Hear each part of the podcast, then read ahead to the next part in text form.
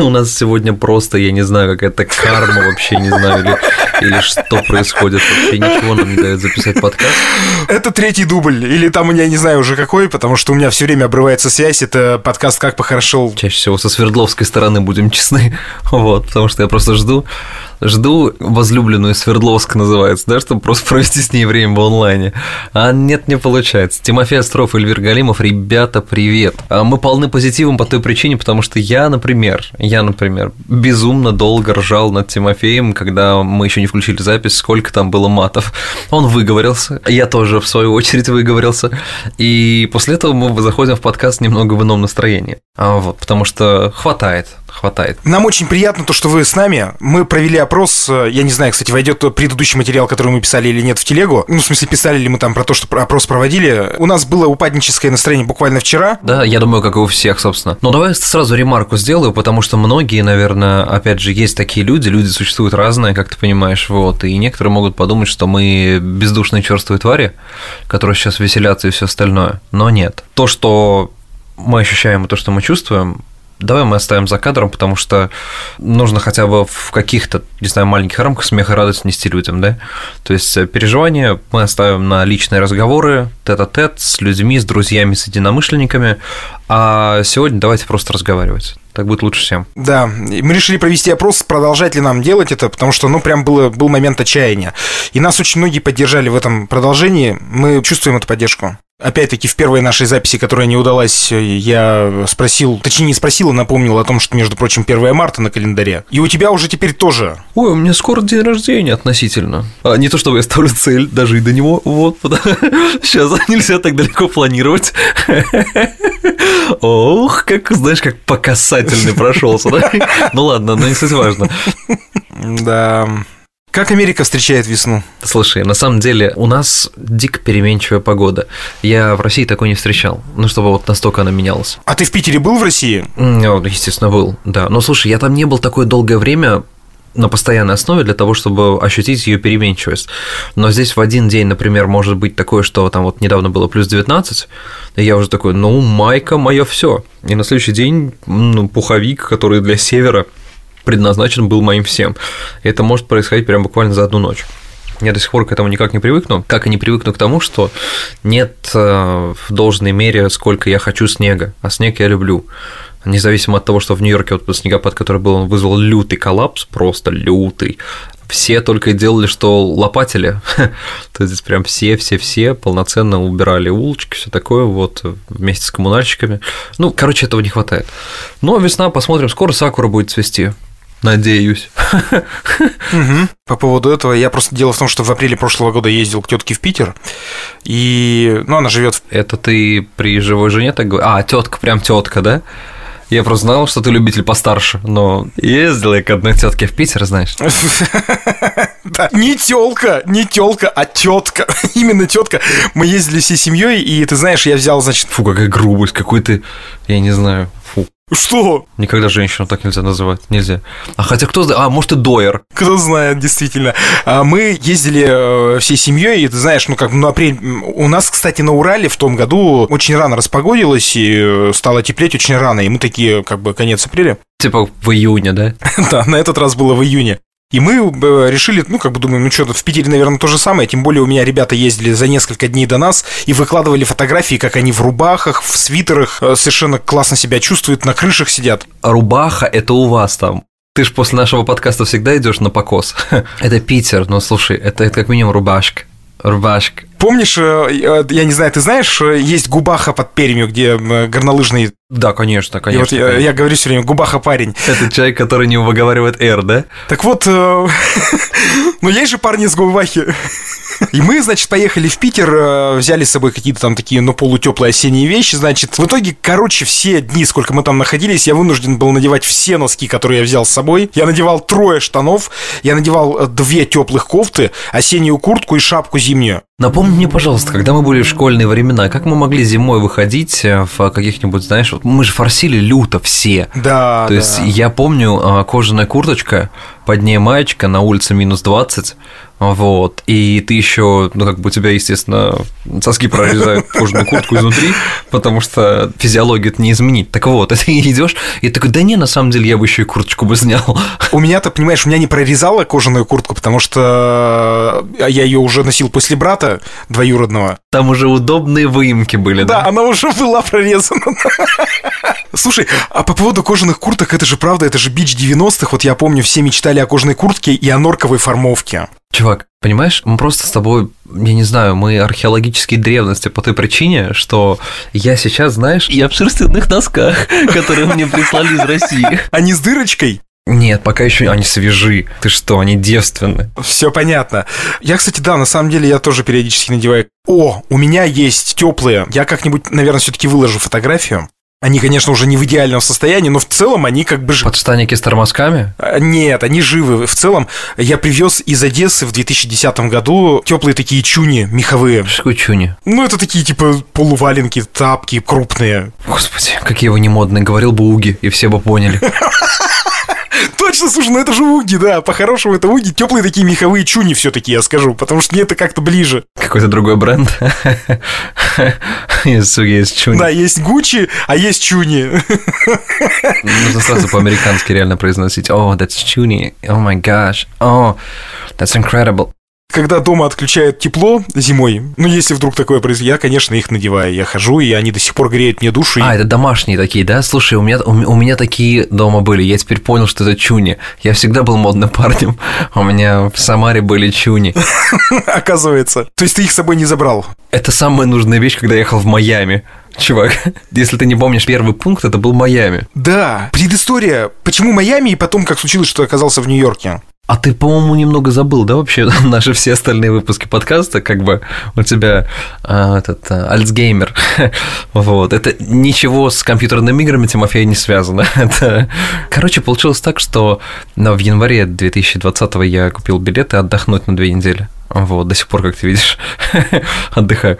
Вот, и... Я не имею права тебя не сдать. Видели бы вы, в каком виде сидит передо мной Эльвир? Довольно пафосно, да. Я, мне просто все лицо сейчас в э, креме, потому что, ну, как бы я иду в душ, сажусь записывать подкаст и перед этим готовлюсь. Ну, нормальный самарский мужик. Так, ну хорошо. Я просто помню твою историю с курткой, которую ты вынужден был по итогу купить. Ну как вынужден? Ты посмотрел, куртка... Э, э, но, кстати, нет, мне мама мою любимую прислала куртку. Прям да ты я что? ее люблю. И да-да-да, это, слушай, я не мог найти никакого аналога, и это фирма Red Fox. Я не знаю, кто выпускает, но на территории России она продается, а вот на территории Америки ее нет. И ближайший ее аналог это Canada Goose. Может быть, слышал такую фирму. Угу. И, угу. но она, конечно, такая, типа, бьющая по карману, даже, даже американцев. То есть она там больше, чем там, 1300 1400 долларов стоит вот за, за пуховик. Ух! Вот. А я как бы не тот человек, даже когда у меня вводятся хорошие деньги, не тот человек, чтобы тратить их на вещи. Ну, то есть я люблю как бы такие там бренды, как H&M, да, так знаешь, просто зайти там что-нибудь. Подожди, ну то есть ты не шмоточник? Я люблю вещи, но я не люблю дорогие вещи, потому что де-факто, как бы у меня было достаточно большое количество там дорогих вещей, когда я был закомплексованным дурачком, знаешь, в России.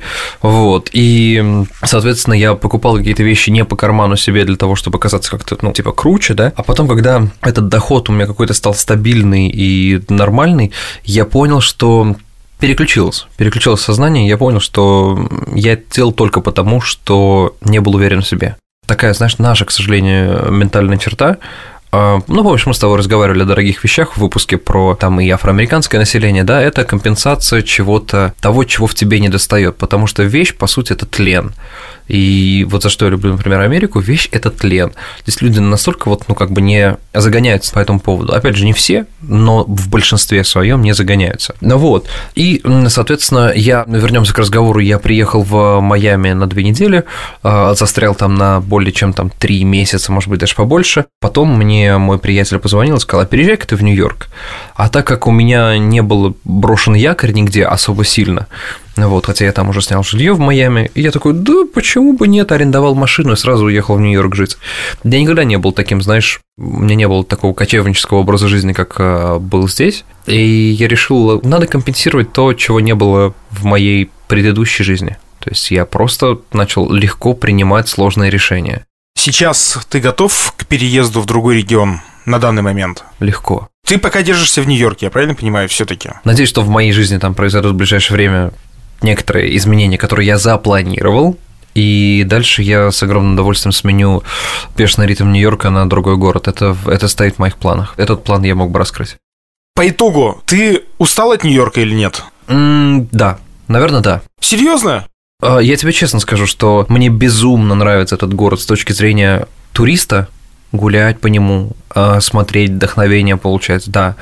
Но жить в нем ты испытываешь большое количество моментов дискомфорта за счет того, что инфраструктура сосредоточена на очень ограниченной территории. То есть это острова. Не расширить ничего такого, не поменять. И в ближайшее время тоже это не планируется. И поэтому, а так как я автомобилист, это, наверное, самый главный для меня напряг. То есть два напряга Нью-Йорка, я могу сказать для себя, помимо всех его гигантских плюсов, два напряга Нью-Йорка. Это уровень жилья за те деньги, которые просят в Нью-Йорке, и это автомобили и пользование ими в целом во всем. Вот, то есть такие две довольно основополагающие а, вещи для урбанистического человека, да, вот, потому что я тебе сколько раз говорил, что, например, ты в Майами приедешь, учитывая, что он сейчас, конечно, дорожает тоже, но за те деньги, которые, например, эквивалентны нью-йоркскому жилью, ты там сможешь снять, ну, намного более комфортное, в которое ходят бассейны, парковки и все такое, а, вот, а в Нью-Йорке ты просто сможешь снять, ну, квартиру, и все. Но Нью-Йорк любит за другое. Его любит за возможности, его любит за большое количество работы, его любит за движуху.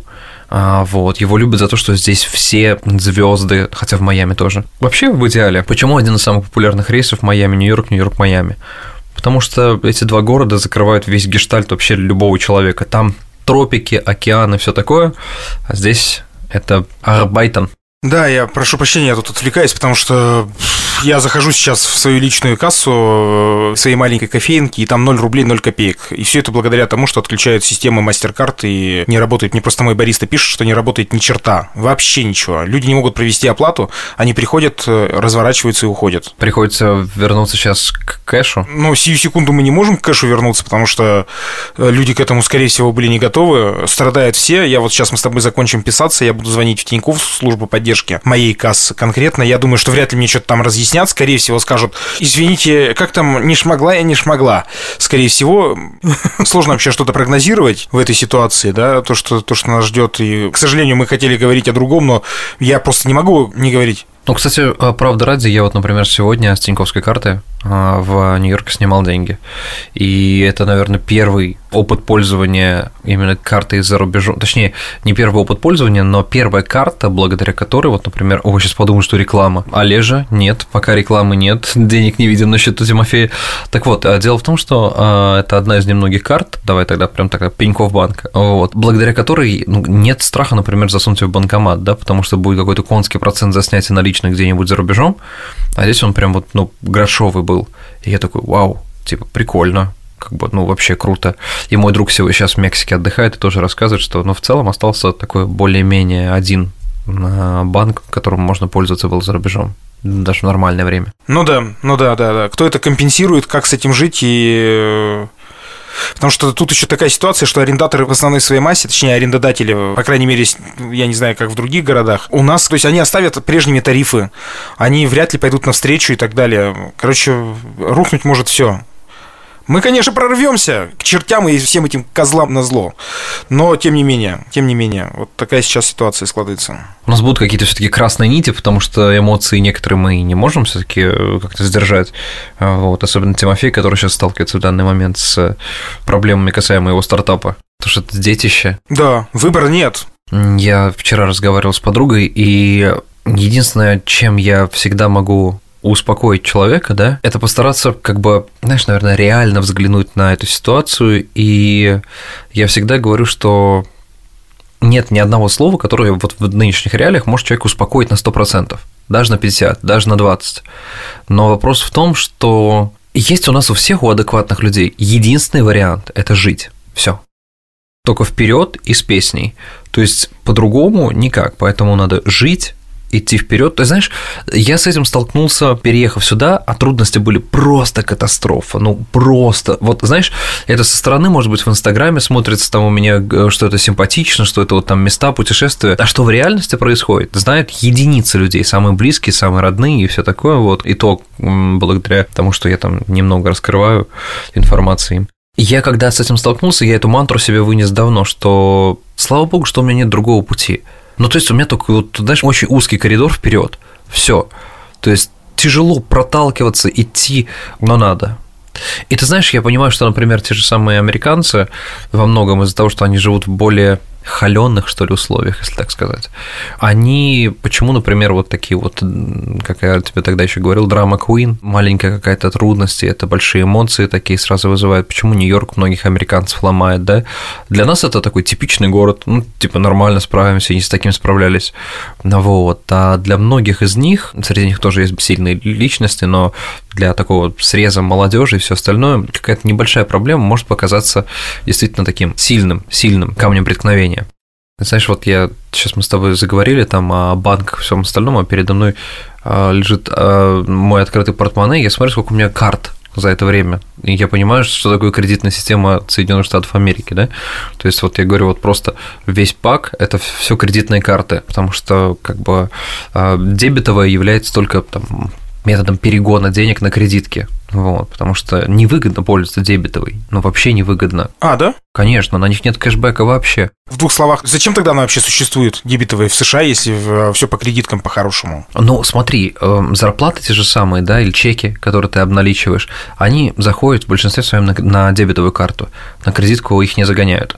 Вот. А, ну и ты, соответственно, потом просто... Понимаешь, кредитка – это для них, чтобы вот вы поняли, это не какая-то кабала, а это комфортные покупки. Это вот такой, знаешь, вот стиль жизни, что э, дебетовая карта – это то, на что переходит твоя зарплата, а кредитная – это вот для простоты и удовольствия получения чего-то очень быстро, вот, да. И то есть, например, ровно в июле я не был обладателем почти ни одной кредитной карты. У меня была одна, самая простая, которую открыли там по первым моим документам и всему остальному, да. Вот, на данный момент у меня штук раз, два, три, четыре, пять, 6. 6 кредитных карт, и я брал те, которые будут э, приносить мне больше всего выгоды. Например, образно говоря, я там люблю приобретать э, на тот момент, когда еще не учился, да, я любил там фото, видео и все остальное, и самая любимая моя техника, на чем монтировать, это яблочные компьютеры. И вот э, у меня есть там карта Apple, да, именно компания Apple, и она, соответственно, совместно с банком Goldman Sachs сделана, и она дает тебе хорошие кэшбэки. То есть, получается, ты купил какой-то там себе, там, не знаю, компьютер, да, и тебе капнул кэшбэк. И причем это чрезвычайно удобно, потому что одно нажатие, и ты едешь забирать технику с невероятно крутой рассрочкой.